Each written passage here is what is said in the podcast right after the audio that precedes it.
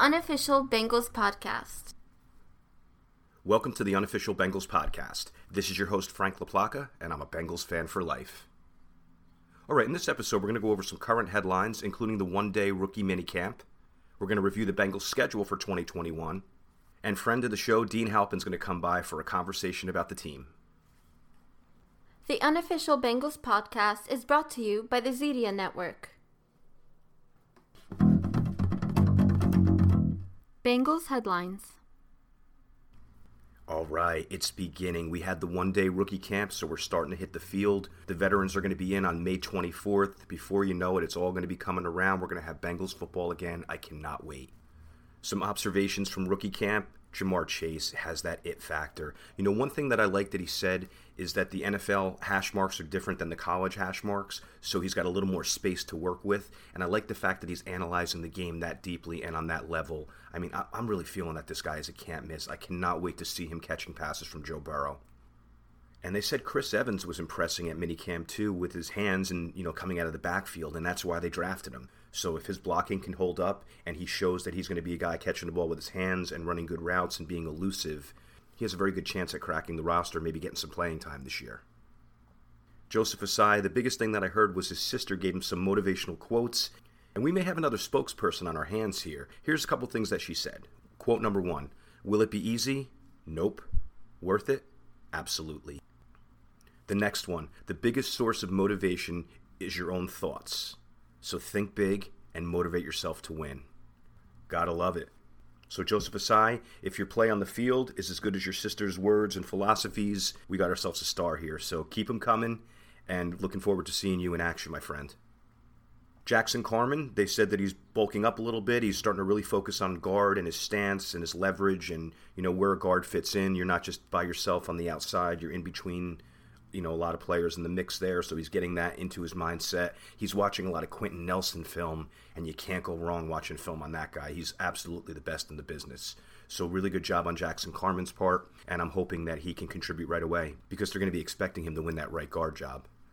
And then they had the undrafted rookies on the jugs machine, seeing who was a possibility for punt returns, and that's always fun. You know, I've been to a few training camps of the Bengals, and one of the most memorable moments at those training camps was watching Adam Jones, and he had a ball in his right hand and a ball in his left hand, and they were popping that jugs machine, you know, I don't know, 30 yards in the air.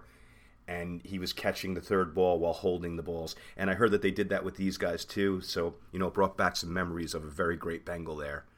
And Darrin Simmons also had another drill where he had all four of them kind of run around in a circle as the ball was in the air, and then he called their name, and then you know whoever's name was called had to field the punt. So pretty creative stuff. And out of this, hopefully, you know we'll have another punt returner to compete with Darius Phillips.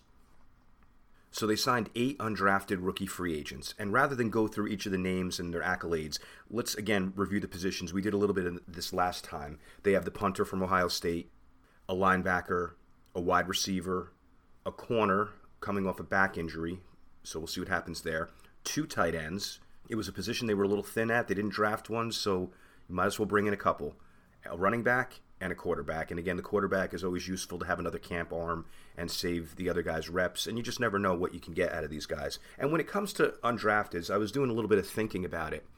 And there's certain positions that you should focus on with your undrafteds and other positions that maybe it's a long shot to get a successful player there. So positions out of the undrafteds that are long shots. Probably not going to get a quarterback there. I know Tony Romo. Again, with all these, we can give examples of exceptions to this without a doubt. But for the most part, you're not going to get a quarterback. You're probably not going to get a marquee wide receiver. You know, we had Alex Erickson, very productive, and you can, you know, maybe find a guy to fit into the rotation, but it's doubtful that you're going to get a number one or a number two receiver as an undrafted free agent.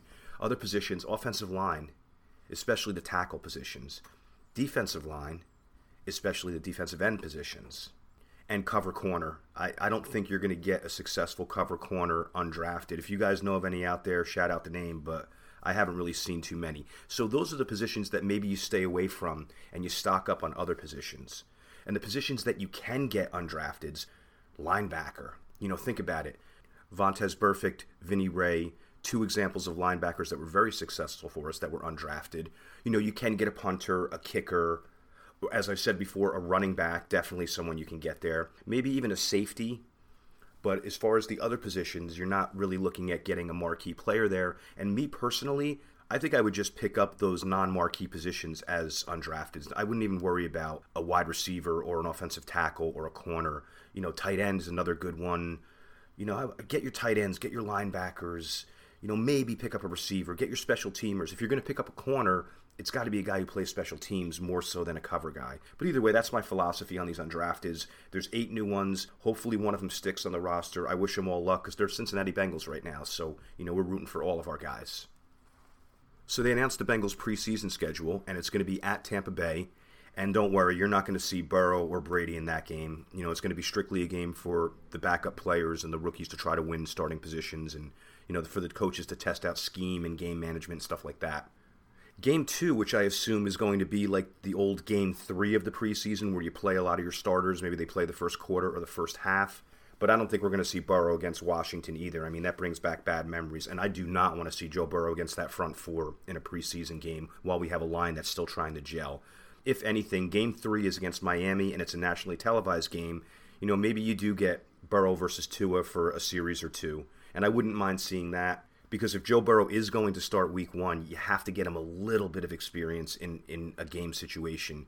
And, you know, maybe a series or two against Miami might help it's a national game, bring a little recognition to the team, you know, get Joe's legs underneath him, so to speak. In all these games, you don't want to see the starters play too much because there's just too much to lose. And last year we didn't have a preseason, and you know it seemed like everybody was pretty much fine week one. So we'll see how the preseason develops. Either way, come August, we're going to start having some Bengal games, preseason or not, and I just can't wait.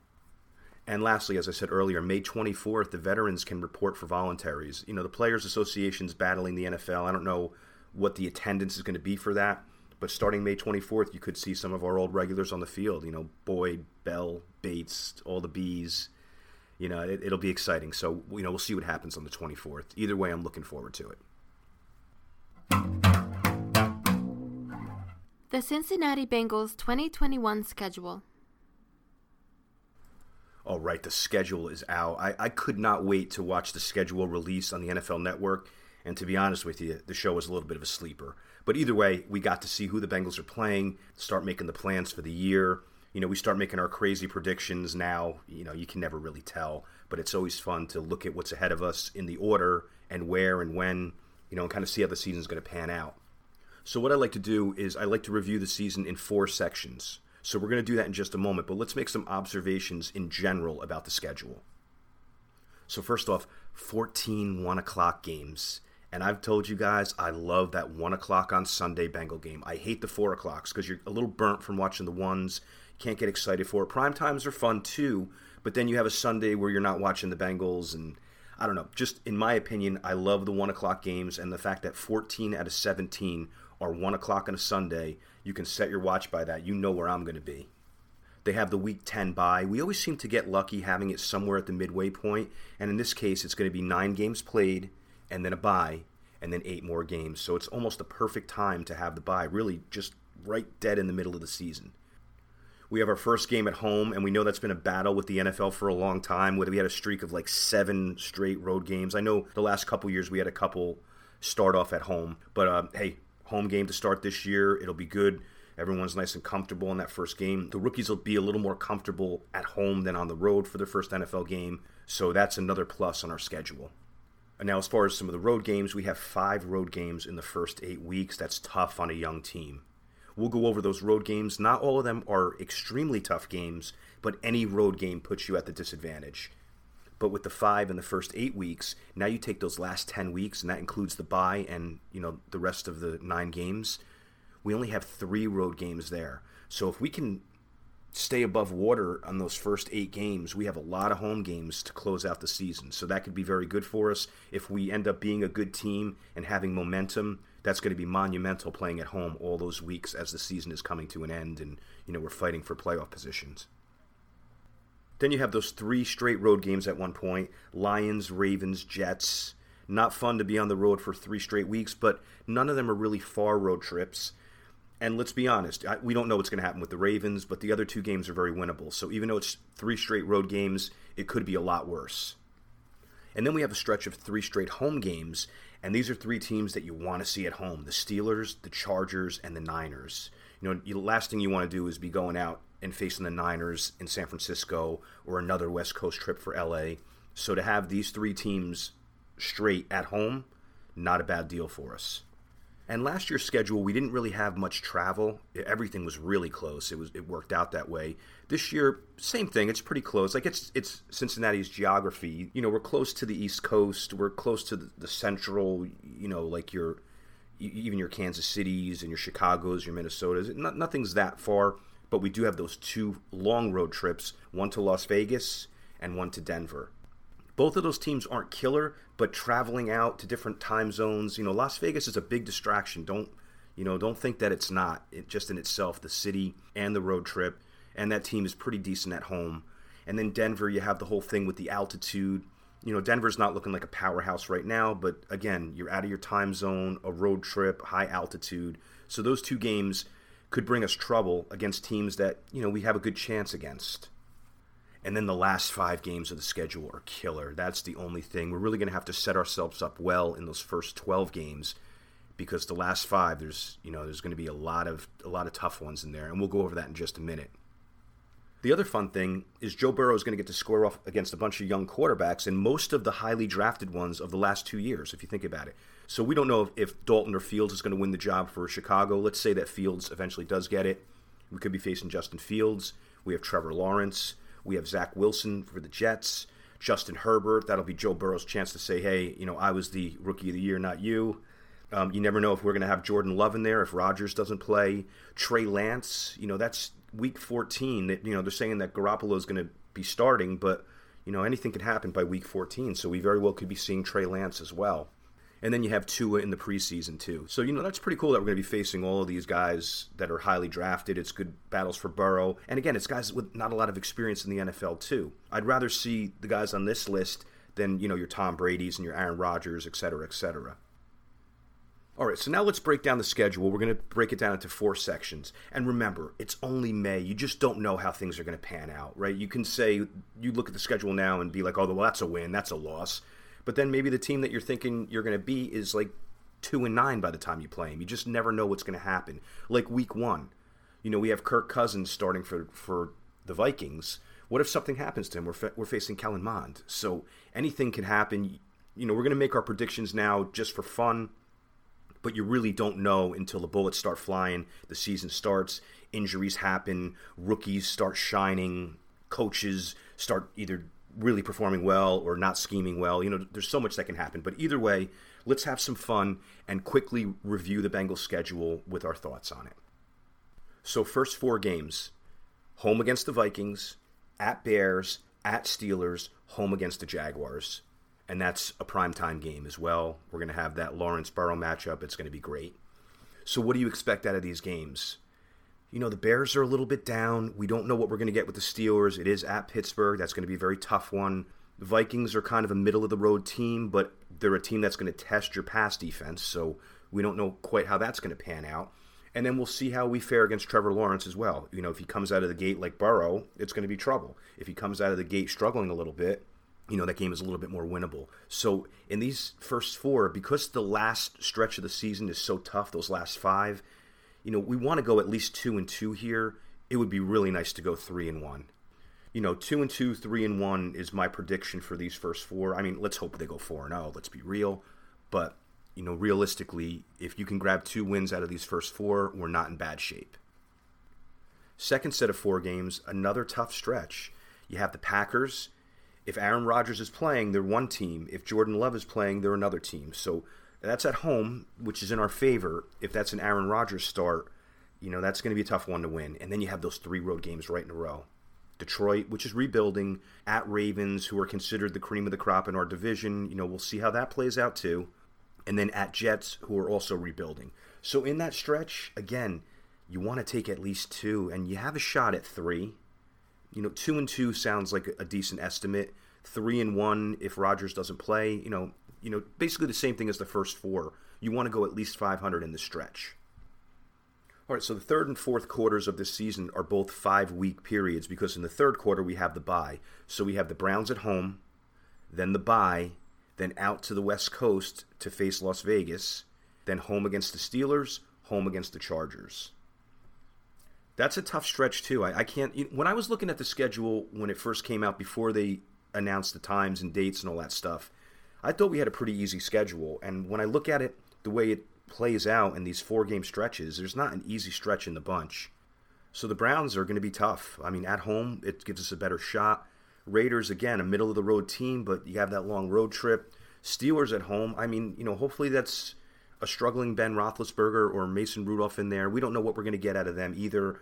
I, as I say every year, I always think that the Steelers are going to be struggling to hit 500, and they always seem to get double digit wins, no matter who's playing, no matter what's going on. A lot of it is a credit to their organization.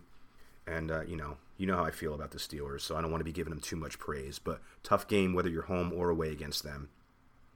And the Chargers, you know, they're a team that's on the rise. That's going to be a nice shootout. And again, we're going to see that Burrow Herbert matchup, which I just I just want to see Burrow outshine him because I, that was Joe's award last year. I, I know I've been saying it over and over again, but man, that was Joe's award.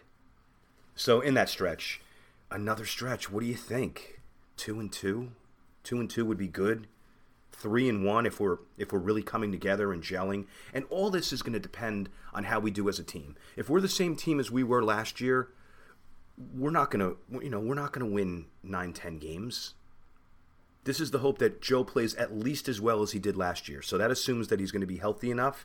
And if he plays just like he did last year, that's going to be enough to give us a winning record and push for the playoffs. But the other two factors are, and we don't know how they're going to play out yet the offensive line. The offensive line has to be better than it was last year, period. It doesn't have to be a top five offensive line, but it has to be better than last year. And then the defense. The defense, we injected a lot of players last year. We're injecting a lot of players this year. It's got to come together. So that's the three keys to success for this season and getting through the schedule alive. Joe playing as good as he did last year, the offensive line playing better than they did last year, and the defense playing better as a whole than they did last year. Let's see that defense that played against the Steelers. We take that mentality into this year, and we're going to be a good team. Period. All right, so that takes care of that third stretch. So now, really, we're looking at two and two, two and two, two and two on all three of these quarters, unless we turn out to be better than I thought and we pull a three and one in one of them. So at this point, we're looking at being like roughly a 500 team going into that last five week stretch. And this is where you're going to separate the playoff team from the non playoff team if we're 500 going into the stretch, here's the five games. Home against the Niners. The Niners are projected to be a really good team this year. Tough game. At Denver. Bridgewater, Lock, whoever's playing for them. It's going to be a tough game because you're out in that high altitude, out of your time zone, as we talked about earlier. Home against the Ravens, a tough game any way you slice it. Home against the Chiefs, another tough game no matter how you slice it. And then at Cleveland, another tough game on paper, you know, you're you're looking at I hate to say it, but you're looking at maybe one and four, two and three here, and that's not good enough to make the playoffs. That's scenario one. That's if we're the Cincinnati team of last year. We're a team that's only moderately improved from last year. But if we're the team that I want to be, and Joe's doing it right, Chase is used to the NFL, the line proves functional, the pass rush improves. I, I know I'm saying so many factors, but if we're the team that we want to be, we go into these last five games, we win three, we win four of them, we, we go in, we, we beat the Chiefs at home. I know I'm talking crazy, but if we want to be a playoff team, we're going to dictate that in the last five games of the year. So there it is two and two, two and two, two and two, and then last five, you call it. Let's see what happens. We control our own destiny, as I always say. You're all NFL players. We have good schemes, we have good players we have good fans. A lot of those games at the end are at home. Anything can happen. I'm crossing my fingers. Again, this is all out the window as soon as the season starts because we don't know about injuries, etc., like I said before. But as of now, you know, we're going to have to play really well to make the playoffs. I know that's pretty much common sense, but, you know, going through the schedule, we see why.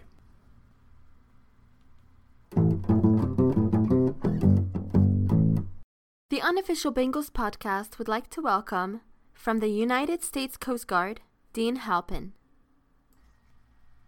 All right, we're here with a great friend of the show, a member of the U.S. Coast Guard, a Bengals fan extraordinaire, Dean Halpin. How are you today, my friend? Hey, Frank. How you doing? All nice, right, nice to talk to you again. I know it's been so long, and you know what? It's been I don't know, maybe nine months, ten months since we spoke last. So, with Yeah. that said, how you, how do you feel about last season? Uh, last season was just a lot of um, a lot of emotions. You know, I mean, from the beginning to the end. You know, beginning with Joe Burrow. You know, Joe Burrow week one. You know that hype leading up to it. It was just great. You know, I mean, I was I was living I was living on the hype. Joe Burrow. I mean, obviously we know how like we know how the first game turned out. You know, but as the season went on, we, we can just even though we, I know we lost a lot of games, you see the progression just from each game. And I I, I felt like by the end of the year, I mean, I was very. uh even though the record wasn't very pleasing, you know, I was pleased myself with just the performance of some of our players. You know, I mean, it was just it was great to see Burrow having a great year. Obviously, besides that, um, his little ACL injury, you know, that was obviously devastating. But I mean, just so many players had great, just had a great year. You know, I mean, I was uh, a was very pleased, even though the record wasn't there. You know, I was just surprisingly pleased. You know, the year. So Yeah, Dean, I- I'm in the same boat too, and it was like that coming into the season. You were like, all right, Burrow has all this hype around him. He won the national Yeah. championship. There, you know, you saw the the tape on him; it was phenomenal, and the, the decision making, the accuracy. But you just didn't know how it was going to translate to the NFL. And I agree with you that Chargers, the first game, it, he was a little rocky in the first half, and then you kind of saw the light go on in the second half. And then it was Yep. this constant progression, and it was like, wow, I think we got our franchise quarterback. Yeah, we knew it from game one. I mean, just the, the, his poise in the pocket. You know that that final drive when he was just driving in that field uh, to for potentially that game-winning uh, touchdown, which I think he should have had. You know, I think it was a, I think it was a push off by AJ, but I think it was like a, a weak call. But that that drive, just Burrow, just he had it, and we knew he had it too. And just from that season on, we knew Burrow was the guy. Yeah, and then he, he started putting up a whole bunch of yards. You know, we're, we're scoring like 30 points a game for a while. You know, a couple moments. I know prior to being on the air, we were talking about the Browns game at the end where we, he, he came back to lead us, you know, ahead of the Browns with that little pass to Gio Bernard.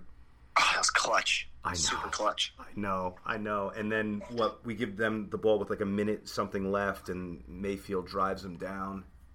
With two passes, Baker's already in the red zone. We're like, what the just happened? I know. I, I, I felt we, we gave him too much time at the end. I don't know. I was just feeling like that as it was happening. Yeah, I know. I know. I wish that game would have turned the other way, man. That was a gr- that was a, just besides. I, I know I'm me being a biased Bengals fan. You know, I was I was obviously devastated. You know, but that as an NFL fan, that was a fantastic game. Just if you were just a regular NFL fan watching, that was a phenomenal game. You know, Hundred percent, and and they show that on NFL Network as like, oh, game of the week from 2020 season, and you know that's like in their rotation for game of the week. Yeah. So, and it makes sense. I mean, especially two Ohio teams battling like that, and two young quarterbacks. yeah, two number one overall picks going at it. You know, it was just the hype was there for the. the I mean, obviously the defense, both the defenses were not there, but like the. I mean, everyone loves to see a, shoot, a shootout. You know, personally, like some people love. I, I like I like seeing shootouts more than you know those defensive battles. But some people like like some people like those ten to thirteen kind of games. You know, those 13-10 kind of like close defensive games. You know. They both have their place. Like, and in baseball, some people like the one nothing pitchers duels. You know, but Yeah. I, I'd rather see the the nine seven home run fest. And same thing, 100%. obviously, same thing with, with Bengals games. I, I, I like to see a lot of points being scored. Um, you know what? I, I want to touch on more of last season, but really, I think the biggest game of the season, the most exciting game of the season, and we never got a chance to talk about it, was was the game against the Steelers. Oh man, what an absolute thriller that was. That was insane, insane, man. I can't even express how. Just, I mean, I wouldn't say. Actually, I wouldn't say it was a thriller because I mean, we did have. We had a great game. Don't get me wrong, you know, but it wasn't like a shootout or anything. I think we've had we had them since the first quarter. You know, I think we outplayed them um, overall. And almost, I'm not going to talk about the Juju hit yet. Uh, I'll, I'll, I'll, I'll come back to that one. All right, um, right. I think Giovanni Bernard had a great game that, that people like weren't talking about. You know, I mean, just so explosive Gio was that game. You know, I'm, I'm, I'm just I'm, I miss him a lot. And it's a shame they didn't, up. Dean. It's a shame. I, I don't want to go off on a tangent, but it's a shame they didn't re-sign him. You, you know, you could have brought him back for four mil. I know it's a lot of money for a running back, but I mean, didn't he prove his worth last year, filling in for Mixon with almost no drop off at the running back position? It was insane. It was incredible, and I I think you could argue with saying that I love Mixon. He's a stud, but Gio, if you want, Gio, I think had a better year statistically. I don't know. I, I think as a Bengals fan, I was more comfortable to see Gio in there rather than Mixon. If that, I, I know that's that's a little controversial, but personally, when I saw Gio in there, I felt really comfortable. You know, he's a fantastic pass blocker. Mixon is too. But I just when Gio was in there, especially towards the end of the year, I think just Gio seemed to have it, and like he was, he was just seemed so comfortable. You could, he's explosive. You know, the fans love him. You know, he was just, I was just so happy to see him in there because you know a good thing would happen. He's got like a good vibe to him. hundred percent. Yeah, when he's on the field, we definitely had the confidence that he was going to make the blocks or make the big plays or hold on to the ball. Obviously, he had that long streak without fumbling until that one fumble. But um, I don't want to cut you off. Go. Let's go back to that Steelers game. So yes, Bernard was having a, a good game. Here we are, Steelers prime time. Let's go. So I so it was the night the night before um, I went underway for for the next two months. It was the night before. It was December. I think it was what was like 20, 20th. I think December twentieth. I was um I was at a uh, I was at a party with one of my friends, a Ravens fan, and um, we were all like the youngest there. You know, we didn't really know anyone at that point. You know, because we're still kind of new. And the game's on, the Bengals game's on, and we were watching the game. You know, I mean, we we we were both excited. I mean, he's a Ravens fan, but he he he was of course rooting for the Bengals, you know. And we were just watching the game, and we, we, we, were we were of course getting excited throughout the game. Then the uh, then when Vonn Bell laid laid Juju out, my God, I mean, you it, it was so I can't even. It was like a it was like life was like I don't even know where I was at that moment. It was just I was going insane. I mean, I was throwing like glass, and I kind of like I thought I was getting in trouble like by my command. I was throwing glass like across the house, and I'm like I'm going insane because I get really like I get like insanely hyped up when it comes to, like if the Bengals make like an insane play, like I'll go I'll go like berserk. I am the know? same way. I am the same way, man. Same like it's not even it's not even like just excitement. It's like it's like the world is like above me. You know, like the world. I'm just like not even in this planet anymore. Like when so when that happened, you know, I was running out of the house. I was going insane. You know, because I, I, I hate Juju Smith. You know, I, I, hate the guy. He is my and, most hated NFL player after that Vontaze Burfict hit. I don't know. Ever since then, and the standing over, and then the week after, them mocking him with the end zone celebration. Oh my god, with the the celebration, just pure class, like oh, just classless. You know. know.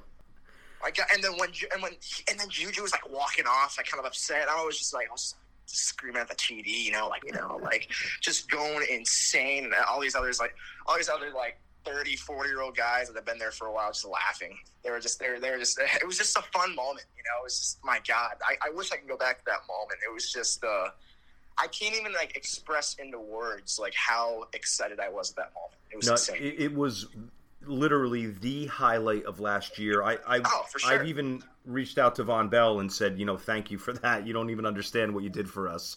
yeah, it, it, it, I wouldn't say it didn't save our seasons. Our season was already over at that point, but like it was a. It, it, was like you said, it was the highlight. I mean, that was that was our season right there. I mean, you, you turn on you you look back at Joe Burrow's rookie year. You obviously go to all the Burrow rookie highlights. And then that one highlight that's sitting right smack dab in the middle was that Juju highlight.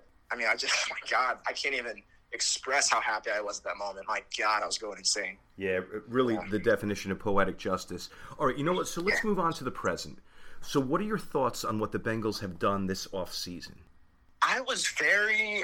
It was almost like kind of like the year before, where the Bengals. I was very impressed with the free agency signings that we did, especially with the defensive back signings. You know, like Chidobe Awuzie from Dallas. You know, he's he's not he's not a stud by any means. You know, he's not an elite corner, but he's very very solid. If you look at his tape as well, coming in, you know, I, I'd say he's about maybe just a little bit talent wise. I'd say he's not at William Jackson's level, but he's definitely very close. I, I think William Jackson.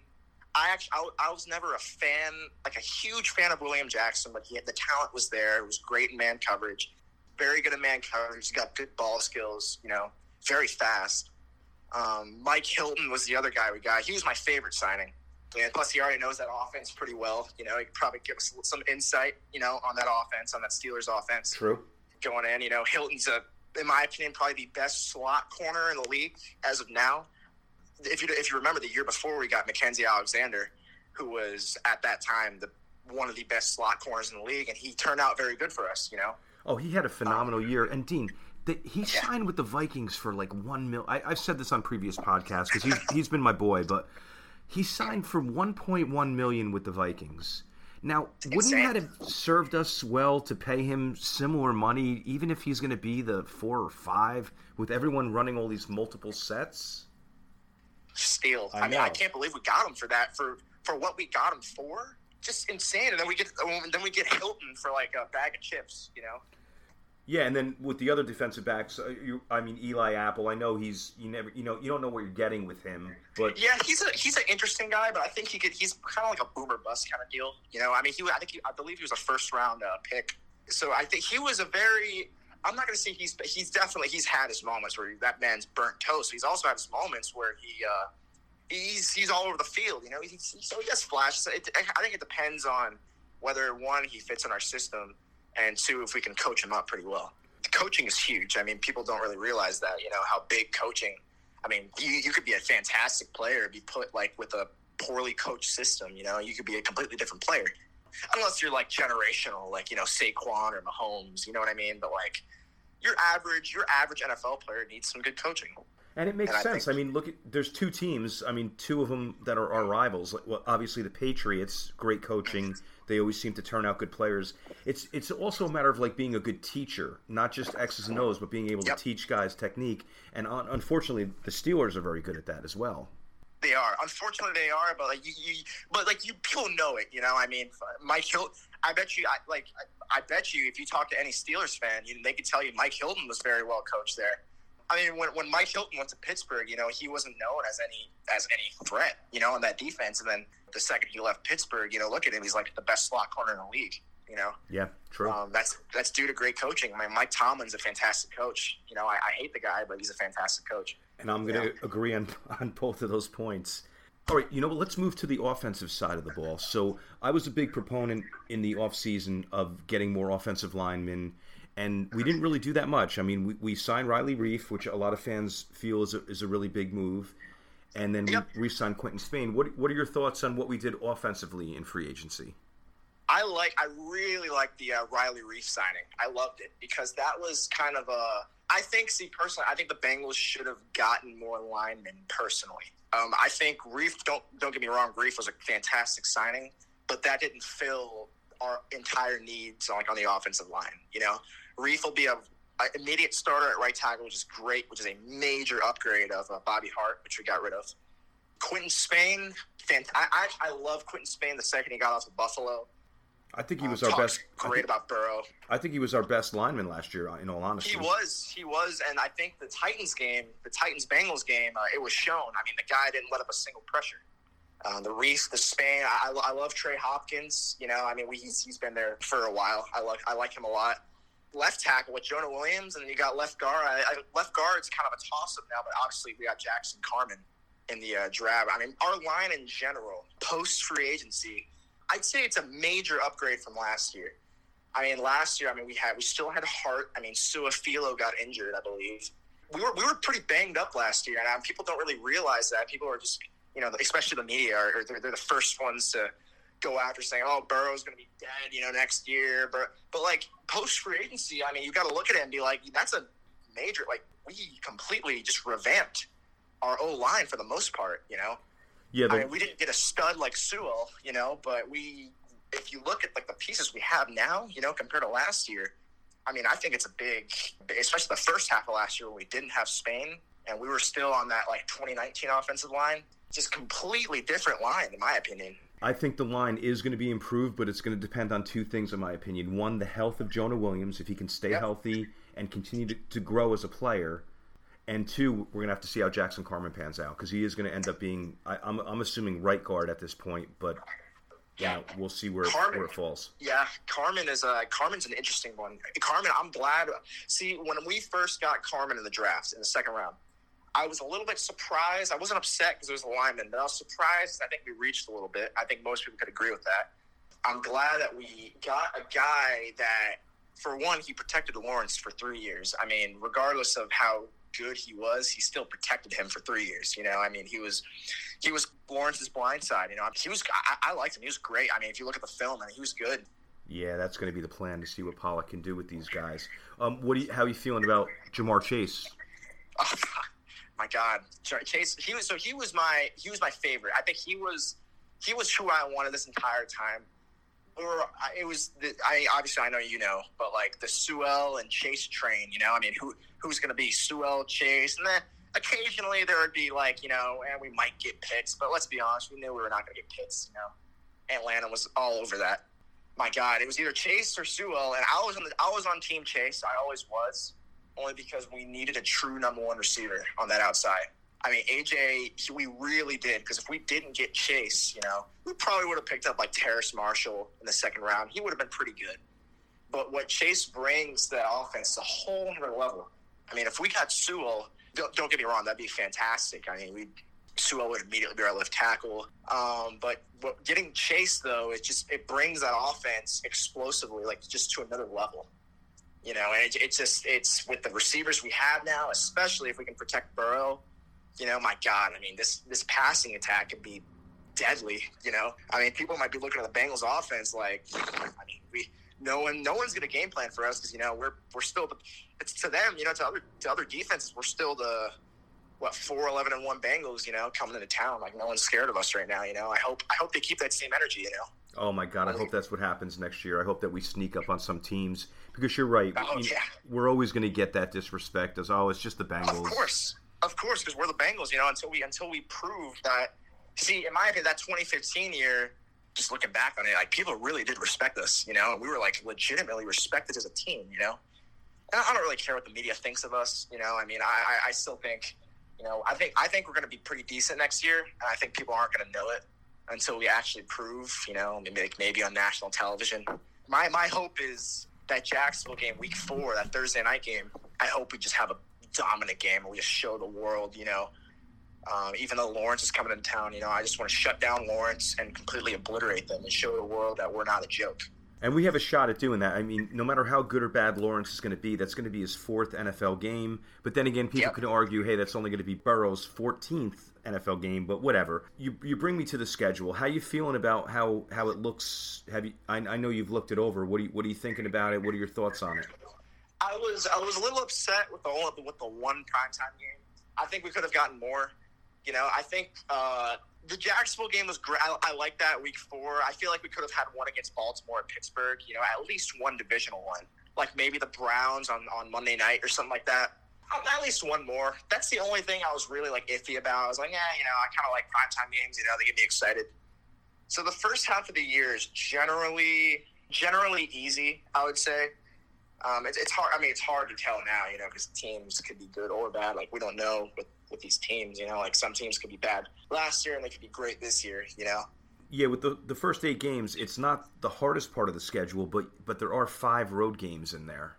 There is, there is road games. See, road games. We we um we need to take that. I, I feel like I'm not really too worried about like the road games in general. I mean, obviously, I'd love to be playing at home, but you know, we really we show our true colors on the road. You know, especially like games like here, like in Pittsburgh, week three. That's going to be a big game. I mean, Pittsburgh might not be great, but if we can go, if we can march into Pittsburgh and and deliver a, a win, you know, that's huge. We'll know our true colors by the so in week see, five, six, seven. In week seven, we play in Baltimore that's the game I kind of circled. And I'm like, listen, if we're legit, we're to give them a run for their money. I mean, if we're a legit team, we're to march into Baltimore. I'm not saying we're to beat them by any means, you know, because Baltimore, they've had our number for like the last three years. But if we can march into Baltimore and just shock them, give them a game, regardless if we lose by a field goal, I want to march in there and give them a game. Because if we if we get Baltimore a game, they're going to know we're they're, they're to know we're ready to play and we're legit. That's what I want. So that's the game I kind of circled on my schedule, and I was like, listen, if we can go into Baltimore week seven and give them a run for their money, that'll set the tone for the rest of the year. Yep. What are your thoughts on the second half of the schedule? So the I, I like the I like the at Raiders after the bye week. For one, I think the bye week's great. It's like smack dab in the middle. You know, we got that.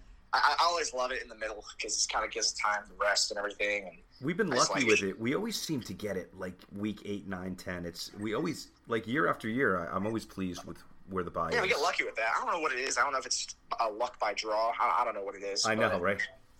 In Vegas, I like. Uh, I like that because I think Vegas is going to be. a semi good. I think they're going to be more of like an average team. I'd say, and I, would say like more of our level. I think Vegas is more. Uh, I think Vegas right now you could say is better than us, but I'd say by that point of the year, I think us and Vegas will be about the same.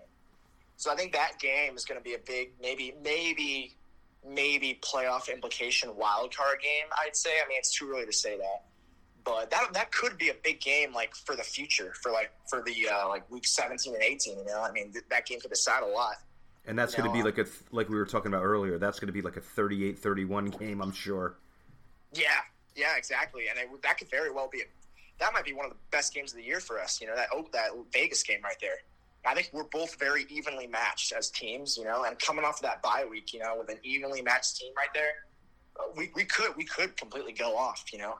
And I also like the uh, LA game, December 5th. We play LA at home. That's going to be a very uh, that'll be kind of a. I get nervous about that that game because for one, we never play well against the Chargers.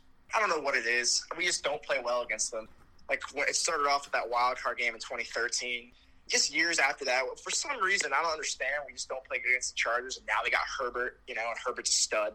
And you know what? That's Joe Burrow's chance to like reclaim, like, hey man, I was going to be the rookie of the year until I got hurt, and then exactly. you, you kind of stole like my thunder. Revenge rookie of the year type thing. Let's do know? it. Let's let's have Burrow run all over him.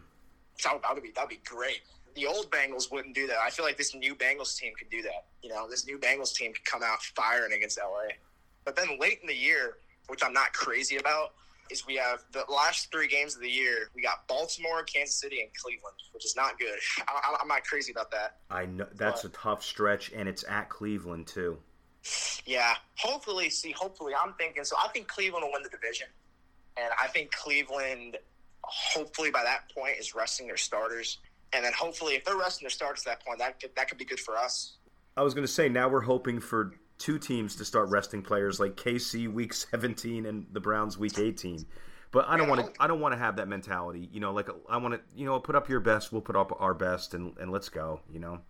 Yeah, of course. I mean, just as just as worrisome Bengals fans, you know, you just you're just praying that they're that they're fucking they're they're gonna rest their starters. You know, but Agreed. you know, if we're listen, if we're a legit team at that point, we could compete with them. You know, I mean, if we were like a, if we are kind of like a bubble seven and eight, kind of eight and nine team, you know, then of course, then yeah, we'd probably be praying for them to uh, rest their stars. But if we, I think if we're a legit team at that point, I think we could beat them. Yeah, I think it's the only thing I don't like about the schedule is that last three game stretch uh, with the Baltimore, KC, and Cleveland. Not crazy about that at all. Um, but I do think going back, so just rewinding to the beginning of the year uh, with the Vikings and Bears. I mean, those are two very doable wins right there. I mean, we could we could be two and zero oh right off the bat. I think we, we could definitely beat the Vikings. I mean, Vikings got some great pieces. Obviously, got Thielen, Justin Jefferson, Cousins ain't bad at all, and that defense is not uh, too shabby either. You know, but I, I think I don't think they're elite to a point where they're going to shut us down. You know, I think Burrow can have a field day against them personally. Not a bad first game to see on the schedule because it gives you a little optimism. And with the Bears rebuilding, even though it's a road game, you're, you're right. Yes. We we could go two and zero, oh, go into Pittsburgh, see what happens there, and then hopefully, you know, we take advantage of, of a young Jags team, and you know, we end up like three and one, four and zero. Oh. That probably sounds crazy, but I mean, at least at least yeah, of course. Two. I mean, to any to any to a, to a Bengals or a diehard Bengals fan, that doesn't sound crazy, but to like a normal NFL fan, you're like, whoa, four and zero oh, Bengals, what? Like, no, no way, you know. But uh, first, I think our for sure win out of the first half of the schedule until the bye week. I think my, the, for me, the only for sure win that I think we're going to get is the Jacksonville game. Personally, I just think the Jags going in. I mean, Lawrence is a stud. You know, Lawrence could very well have a field day against this, but I think the Jacksonville game will be like kind of like our showing out game. And then what happens from there? Maybe we get lucky and Rodgers isn't a Packer and you know. Yeah, that's what I was. That's what I was saying. I was like, listen. I mean, I was gonna say Green Bay could be a tough game, but listen, if Rodgers is not there, it could be a completely different Packers team. Completely different. So I, I'm kind of, I'm still holding off on the Green Bay game because if Rodgers stays, and yeah, I mean, I would say they're favored for sure. But if he's not there, I, I mean, I wouldn't. And we're playing at home you know, right after possibly a good win against the Jags, you know, riding off some momentum against a decimated Packers team without Rodgers, that could be very good for us we go to Detroit right after that. So that's a short road trip against a team that isn't projected to have too many wins. So you know what? That could be a good stretch, like you said. That could that could be like that could be maybe a three game stretch until we got to play the mighty Ravens. You know that for me that's the game I'm circling. Like I said earlier, you know that's the that that see like like like you said like we can get that that three game winning stretch right there, and then going into Baltimore that's that's a big game. If we can go into Baltimore and, and, and beat them, you know, I mean, imagine that. I mean, if we go into Baltimore and beat them, you know, that's huge. That'll listen. That turns the schedule. I mean, you can forget the Ravens, Chiefs, and Browns at the end of the year. You know, like we're. I think if we beat Baltimore, I mean, that's that's going to be huge for Yeah, us, just beating, as a team. beating Baltimore in Baltimore at that point in the year would be a milestone. Yeah, that would that would be the arrow would be pointing up at that point. Dean, it was great talking to you, man. How do people find you on social media? Hey, great talking to you too, Frank. Um, you can. So I I, I ran uh, Bengals Access on Instagram for a while. Um, you know, since the Coast Guard has kind of you know taken control of me, I guess you could say. It's kind of more of like a hobby instead of like a you know I'm just like I'm, I'm not like deeply committed to that page anymore. I guess you could say um, due to like my job. Um, but I still have my personal Dean Halpin eleven. I love talking with you about this team, my friend. me too. All right, I'll talk to you soon, man. All right, Frank. You have a good one. That'll do it for this episode. Next episode, we're going to keep reviewing the Bengals off season. We're going to have Sands and Tom McLevy back, as well as another special guest. I'd like to thank at Bengals Highlights on Instagram, the best page out there. Really cool highlights, really cool music, definitely something you guys should check out. Thank you for listening to the unofficial Bengals podcast. This is your host, Frank LaPlaca, and I'm a Bengals fan for life. The unofficial Bengals podcast.